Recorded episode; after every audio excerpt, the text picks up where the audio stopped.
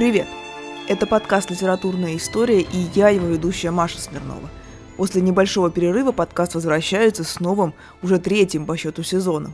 И этот сезон будет посвящен литературе о сталинских репрессиях, лагерях и о том нестираемом следе, который ГУЛАГ оставил в истории нашей страны.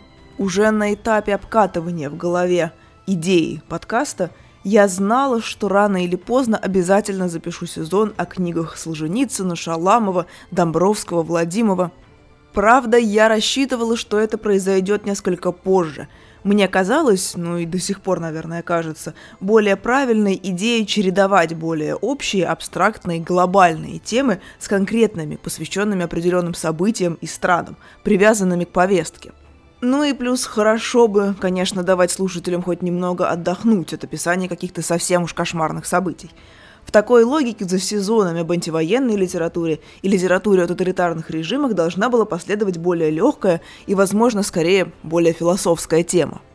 Но на фоне продолжающихся преследований общества «Мемориал» его отдельных сотрудников я поняла, что просто не смогу и дальше спокойно записывать подкаст, пока не внесу свой посильный вклад в сохранение памяти о жертвах сталинского террора и не поддержу таким образом дело «Мемориала». Разумеется, я не претендую на то, чтобы приблизиться к «Мемориалу» с точки зрения глубины знания темы и по уровню влияния. Но мне правда кажется, что любой голос важен, когда речь идет об одном из самых трагических эпизодов в истории нашей страны, растянувшемся на десятилетия. Эпизоде, о котором долгое время предпочитали скорее молчать на массовом уровне, потому что это плохая и страшная тема, потому что это плохое и страшное прошлое, о котором неприятно вспоминать, с которым непонятно, что делать. И это молчание только усугубляется. Я помню, как несколько лет назад сходила в музей истории ГУЛАГа, Московский музей, я имею в виду, я тогда еще могла приезжать в Москву. Это было впервые после того, как музей перенесли в новое здание, в первом Смотечном переулке он, по-моему, находится. И я в очередной раз тогда поразилась тому, какой это потрясающий музей. Какая там мощная идея экспозиции, какие увлеченные люди там работают. А сразу после музея я пошла в гости к родственникам и, разумеется, начала его во время семейного застолья рекламировать. На что получила ответ. Зачем нам туда идти и на все эти ужасы смотреть? Жизнь не так тяжелая, мы хотим праздника, а не чтобы нас грузили рассказами о репрессиях. И это, насколько я могу судить, вообще говоря, довольно распространенное отношение к памяти о сталинском терроре.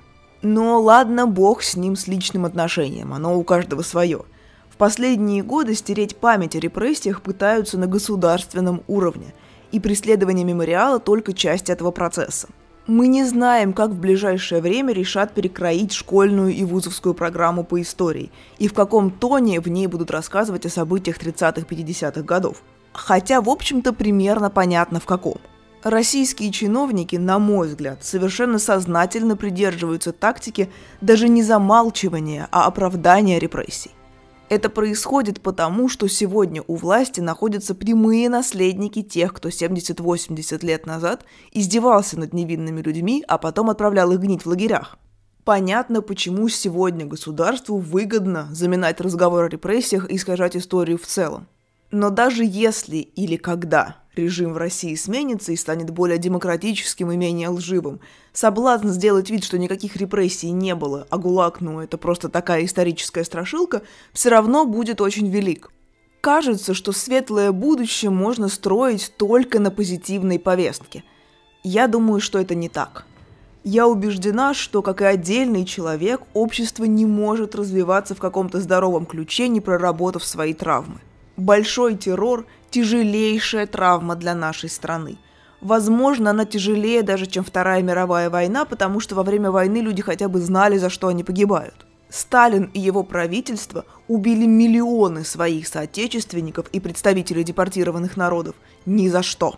Количество людей, которым они сломали жизни, невозможно посчитать даже при всем желании. Увы, тех, кто мог бы понести наказание за эти преступления, скоро совсем не останется – с другой стороны, Фелисьен Кабуга, руандийский бизнесмен, которого обвиняют в разжигании ненависти к народу Тутси, которое, в свою очередь, привело к геноциду в Руанде, попал под следствие уже будучи глубоким 90-летним стариком, так что кто знает.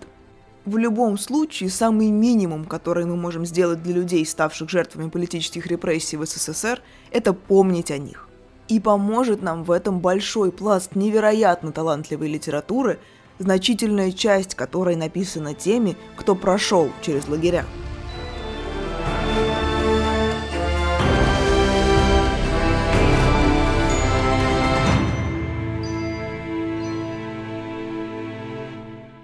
Прежде чем перейти непосредственно к рассказу о том, как будет устроен этот сезон, какие книги я в нем разберу и почему, мне хочется немного поговорить об истории зарождения политических репрессий в нашей стране. Ну, раз уж этот подкаст не только литературный, но и исторический. Начать, наверное, нужно с того, что сами по себе преследования по политическим мотивам, разумеется, не изобретение Сталина. Они существовали и в царской России, и были одним из инструментов сохранения монархии и подавления оппозиции. Политический сыск, то есть особые службы, которые занимались выискиванием несогласных с властями, потенциально способных принести вред царю и его власти. Так вот, эти самые службы существовали задолго до появления движения народовольцев, а оно, я напомню, возникло в конце 1870-х годов. Историк, профессор Евгений Анисимов написал целую книгу, посвященную феномену политических репрессий в царской России. Она вышла в издательстве «Новое литературное обозрение», не перестаю его с удовольствием упоминать, и называется «Держава и топор. Царская власть, политический сыск и русское общество в XVIII веке». Очень любопытная книга, советую вам ее почитать.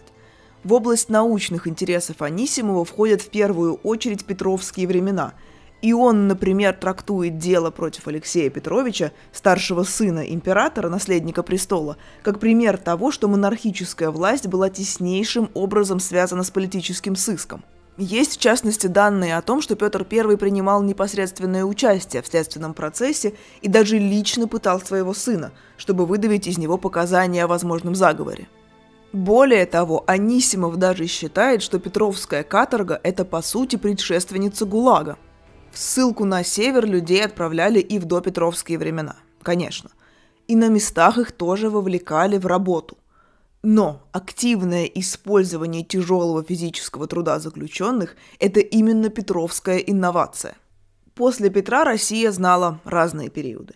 Более или менее реакционные, с более или менее суровой цензурой, с большим или меньшим количеством вызовов и работы для политического сыска – но большевики, как бы они ни противопоставляли себя царской России, не просто вернули все репрессивные практики, использовавшиеся до них, а еще и выработали свои, совершенно чудовищные методы преследования людей не за действия, а за мысли, которые даже не факт, что вообще этим людям в голову приходили.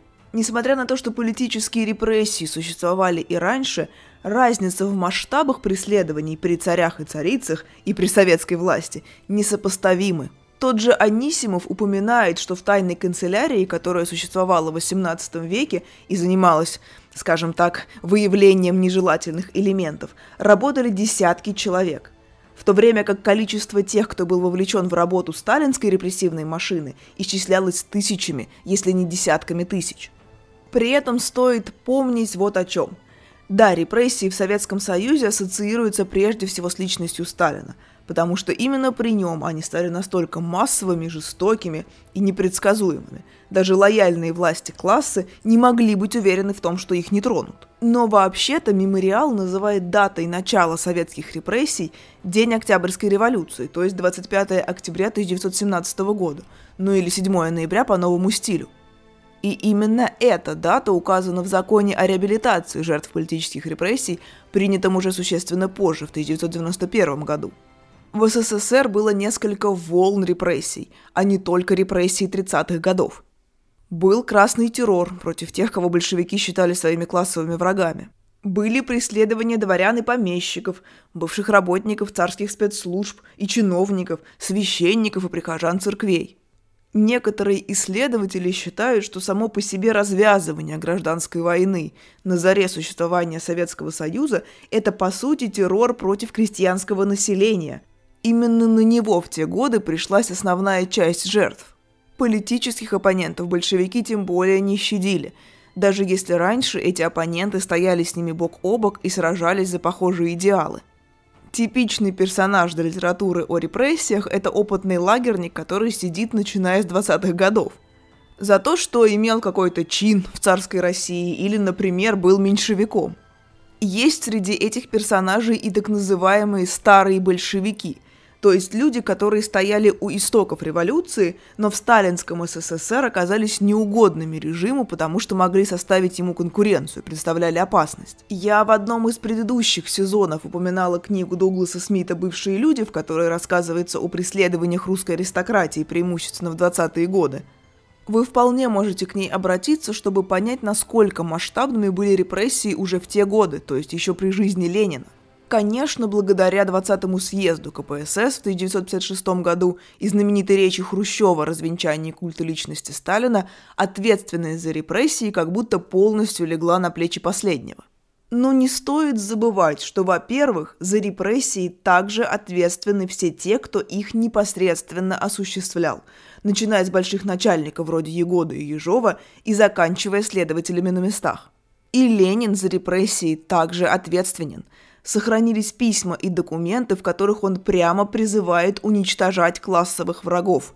К ним относятся, в частности, не только бывшие дворяне, например, но и учителя. Видимо, потому что слишком умные.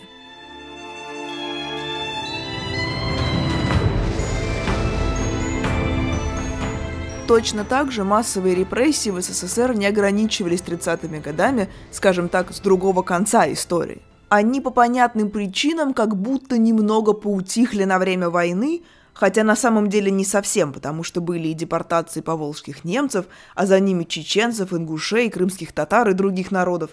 Были штрафбаты на фронте, в которые люди попадали в том числе по политическим причинам. Да много чего было. Когда союзники путем невероятных жертв все-таки выиграли Вторую мировую войну, Люди в СССР ждали, что вот теперь наконец-то они смогут жить спокойно. Советский народ героически победил страшного врага, абсолютное зло, защитил свою страну таким образом, в том числе доказав свою лояльность ее руководству. Логично было предположить, что уж теперь-то власти от людей отстанут. И даже не просто отстанут, а каким-то образом попробуют компенсировать все те лишения, которые народу пришлось вынести. Но ничего подобного не произошло. Репрессивная машина снова начала набирать ход. Опять началась охота на внутренних врагов. В ГУЛАГ отправлялись, например, фронтовики, чья вина заключалась в том, что они посмели попасть в плен и якобы стали шпионами. Литераторов тоже не оставляли в покое. Постановление ЦК ВКПБ, в котором осуждалось творчество и личности Ахматовой и Зощенко, вышло в 1946 году, а не раньше – в конце 40-х, начале 50-х годов в СССР шли репрессии против евреев. Казалось бы, СССР как страна, которая победила гитлеровский нацизм, должна была наоборот всячески оберегать и защищать свое еврейское население. Ничего подобного.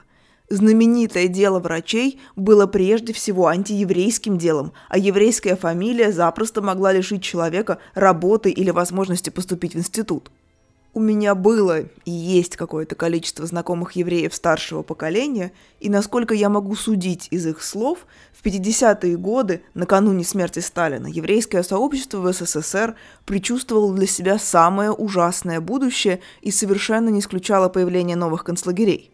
К чему я все это перечисляю? Вот к чему. Был ли 1937 год одним из самых страшных годов в истории нашей страны? Безусловно, был – и именно в таком статусе о нем нужно помнить. Это был год ультранасилия. Год, когда государство прикладывало массу усилий, чтобы растоптать все гуманистические ценности, которые накапливались в стране веками. Но обязательно нужно помнить, что 1937 годом репрессии не ограничивались. Для одних авторов, прошедших через лагеря, 1937 год был только началом их мучений. Для других мучения начались еще раньше. Один из самых ярких примеров в этом смысле, конечно, Осип Мандельштам. Великий поэт, которого по политическому антисталинскому делу арестовали еще в 1934 году. Три года он пробыл в ссылке, в 1938 был арестован вторично. Вскоре после этого он умер. Литература о сталинских репрессиях – это отнюдь не только литература о периоде Большого террора и о лагерях в самой холодной и непригодной для жизни части страны. Это литература как минимум о двух десятилетиях кошмара – Литература о следственных изоляторах и пересыльных лагерях, Литература о предчувствии репрессий и о трансформации сознания убежденных коммунистов, которые внезапно понимали, что все, во что они верили, было обманом, что государство с холодным лицемерием использовало их наилучшие побуждения в своих преступных целях. Это литература о детях заключенных, которых сначала разлучали с родителями, а потом тоже преследовали за связь с врагами народа. Литература о репрессиях – это еще и литература о жизни после лагеря – о том, как люди, отмотав срок, ну или даже будучи освобожденными после смерти Сталина, выходили на свободу и не понимали, как вписаться в этот мир. В мир, где ходят на работу, встречаются с друзьями, отводят детей в школу. Многие из тех, кто родился и вырос и жил до заключения в Москве или Санкт-Петербурге, не возвращались домой. Они оставались в северных городах, поближе к тому месту, где был лагерь где можно было встретить на улице других бывших заключенных и узнать и понять друг друга даже не с полуслова, а с полувзгляда. Я слушала однажды какое-то интервью с комиком Русланом Белым, и на вопрос, где ему во время недавнего тура больше всего понравилось выступать, в каком городе России, он ответил, что ему очень понравился Магадан, потому что там приятная, адекватная, интеллигентная публика. И Белый сам тут же объяснил, как так получилось – Часть интеллигенции, отправленной в лагеря по политическим статьям, там же, в Магадане, и осталась. И на стендап-концерты, видимо, теперь ходят потомки этих людей.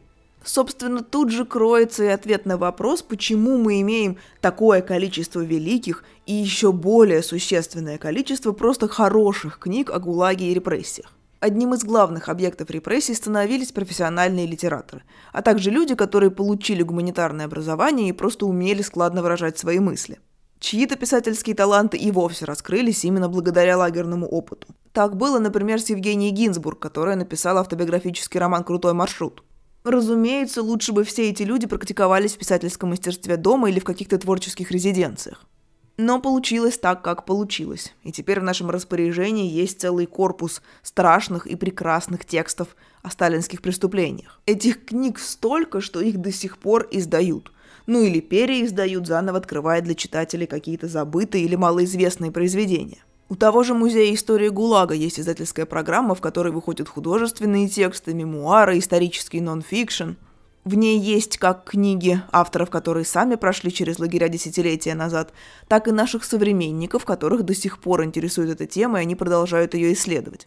Кроме того, в рамках этой программы выходит какое-то количество книг, которые сами по себе не посвящены репрессиям, но из-за репрессий они не смогли в свое время увидеть свет. То есть автора отправили в лагерь до того, как книга пошла в печать. Ну или, может быть, она была напечатана, но не добралась до читателя. И в самом музее, и на его сайте есть магазин, где эти книги продаются. Вы можете туда зайти и что-то для себя выбрать. Я в описании оставлю ссылку.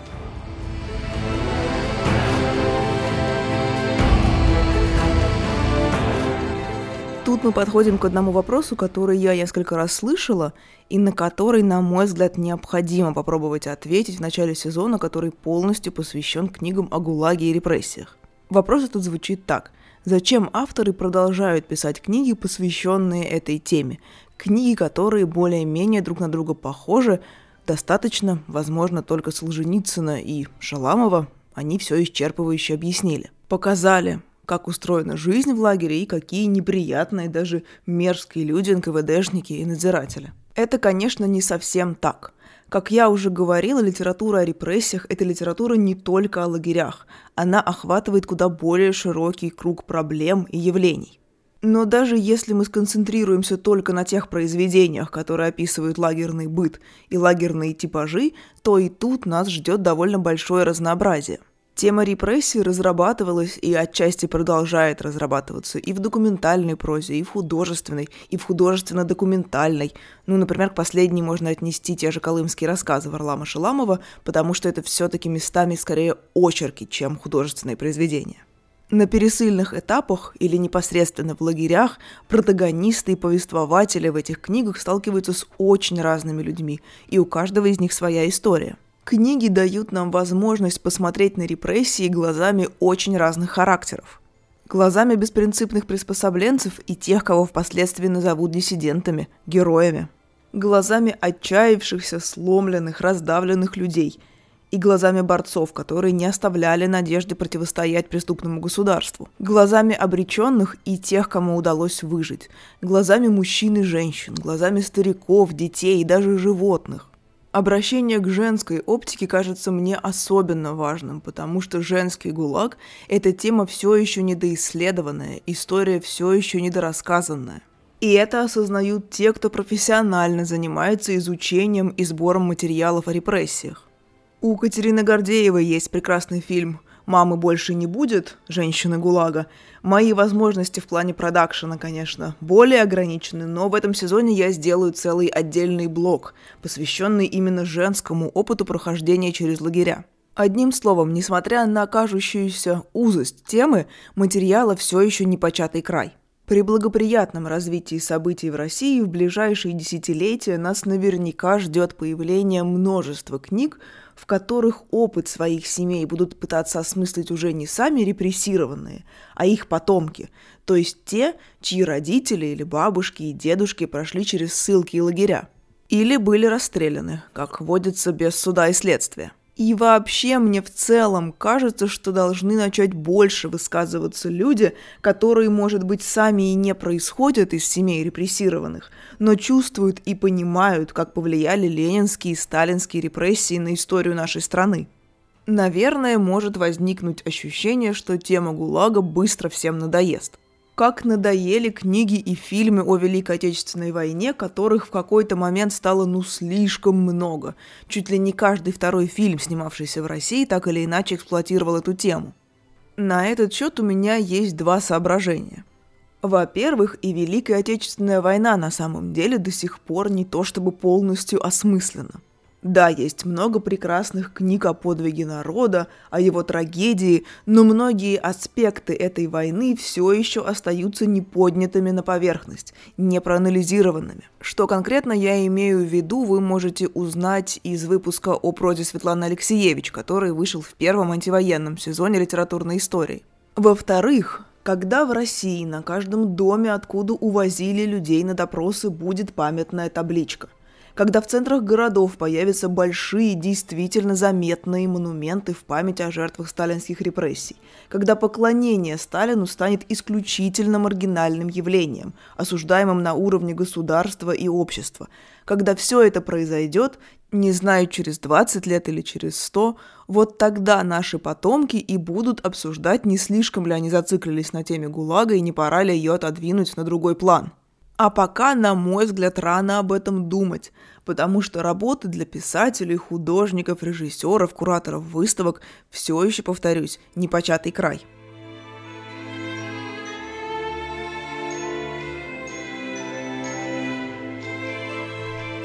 Почти каждый человек из моего окружения может рассказать историю о том, как в период 20-х по 50-е годы кого-то из его родственников репрессировали – я долгое время была уверена, что моей семье чудом удалось репрессии избежать. Но буквально несколько месяцев назад, когда мы с папой обсуждали ликвидацию общества «Мемориал», выяснилось, что репрессированный родственник у меня все-таки есть.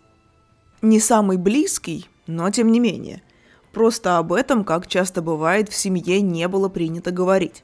Так или иначе, мое собственное восприятие сталинского террора и репрессий в целом, советских репрессий, как одной из главных катастроф в истории нашей страны сформировалась задолго до того, как я узнала, что моей семьи репрессии тоже коснулись. В экспозиции Музея истории ГУЛАГа в новом здании в самом конце осмотра есть зал, такая своеобразная часовня, где можно посидеть и послушать, как невидимый голос просто без остановки перечисляет имена людей, которые были репрессированы. Идея, я так подозреваю, перекликается с концепцией возвращения имен – так вот, когда я впервые в этот зал попала, я села там на лавочку, долго-долго сидела и плакала, и плакала, и вообще не могла остановиться. А потом, уже вернувшись домой, долго думала, почему именно тема репрессий для меня такая важная и болезненная. Думаю, дело в том, что то количество унижений и насилия, через которые проходили репрессированные, и те формы, которые эти унижения и насилия принимали – мне лично кажется какой-то совершенно непостижимой степенью жестокости. Наверное, я могу еще хоть как-то понять, почему на войне один солдат убивает другого солдата, хотя понимать не значит поддерживать, конечно. Но одна мысль о том, что миллионы людей в моей стране были буквально ни за что убиты, разлучены с близкими, лишены здоровья и будущего, кажется мне совершенно невыносимой. Вот представьте, живет человек, мужчина или женщина, может быть, это талантливый танцовщик, или ученый, или повар, или рабочий. Он или она просто проживает свою обычную жизнь, занимается любимым делом, проводит время с друзьями и родными, мечтает о чем-то и не совершает никаких преступлений. Но однажды ночью к нему в квартиру врываются НКВДшники, увозят на допрос, где мучают, избивают и в конце концов признают виновным даже не за действия, а за мысли, которых, возможно, у этого человека и не было никогда. В результате этот человек попадает в лагерь. И с этого момента он больше не человек. Он ЗК, порядковый номер, несколько букв. В книге Евгении Гинзбург «Крутой маршрут» я обязательно о ней позже расскажу подробнее, ей будет посвящен отдельный выпуск, есть совершенно душераздирающий эпизод. В нем Гинзбург описывает, как уже ближе к концу своего срока она работала в лагерной столовой на раздаче и впервые за какое-то долгое время увидела в большом количестве мужчин заключенных. Мужская и женская зоны, понятное дело, были разделены. И ее абсолютно потряс вид этих мужчин. Они даже не были похожи на людей – Тяжелая работа на морозе в минус 30, 40, а иногда даже 50 градусов и в целом невыносимые условия жизни превратили их в какие-то почерневшие пеньки. И только глаза напоминали Гинзбург о том, что перед ней живые люди, которые умеют любить, страдать, скучают по родным. Все это, этот чудовищный эксперимент, который советская власть проводила над своим народом, так сильно бьет по гуманистическим ценностям, которые лежат в основе моего собственного восприятия мира, что я просто не могу перестать об этом думать, читать, писать и говорить. Собственно, последним я и буду здесь заниматься на протяжении следующих нескольких месяцев. С вами был первый выпуск третьего сезона подкаста «Литературная история». Меня зовут Маша Смирнова – вы, наверное, заметили, что у музыкальной темы подкаста появилась новая аранжировка, которая более соответствует теме самого сезона. Ее сделал все тот же талантливый композитор Иван Евдокимов. Еще один shout-out мне хочется сделать для своего друга Вани Зверева, который рисовал обложки для предыдущих сезонов и нарисовал ее снова уже для этого. Напоминаю, что у моего подкаста есть соцсети – телеграм-канале, который так и называется «Литературная история», я выкладываю анонсы выпусков и периодически пишу небольшие тексты о книгах, о писателях, о современном литературном процессе и так далее. В инстаграм-аккаунте подкаста, он в свою очередь называется lit.history латиницей, появляются дополнительные материалы к выпускам. В основном это всякие интересные архивные фотографии. Если вы хотите поддержать подкаст и помочь ему быть услышанным как можно большим количеством людей, самый надежный способ это сделать – поставить оценку и оставить комментарий в приложении, в котором вы подкасты слушаете. Также у подкаста есть Patreon, и за материальную поддержку я, конечно, тоже буду очень благодарна. Литературная история проект независимый, я делаю его сама, без стороннего финансирования – Поэтому любые пожертвования, конечно, будут очень кстати. Все ссылки я оставлю в описании. Я очень рада к вам вернуться после перерыва. Выпуск, посвященный уже конкретной книге и автору, выйдет совсем скоро, через неделю. Спасибо и до встречи!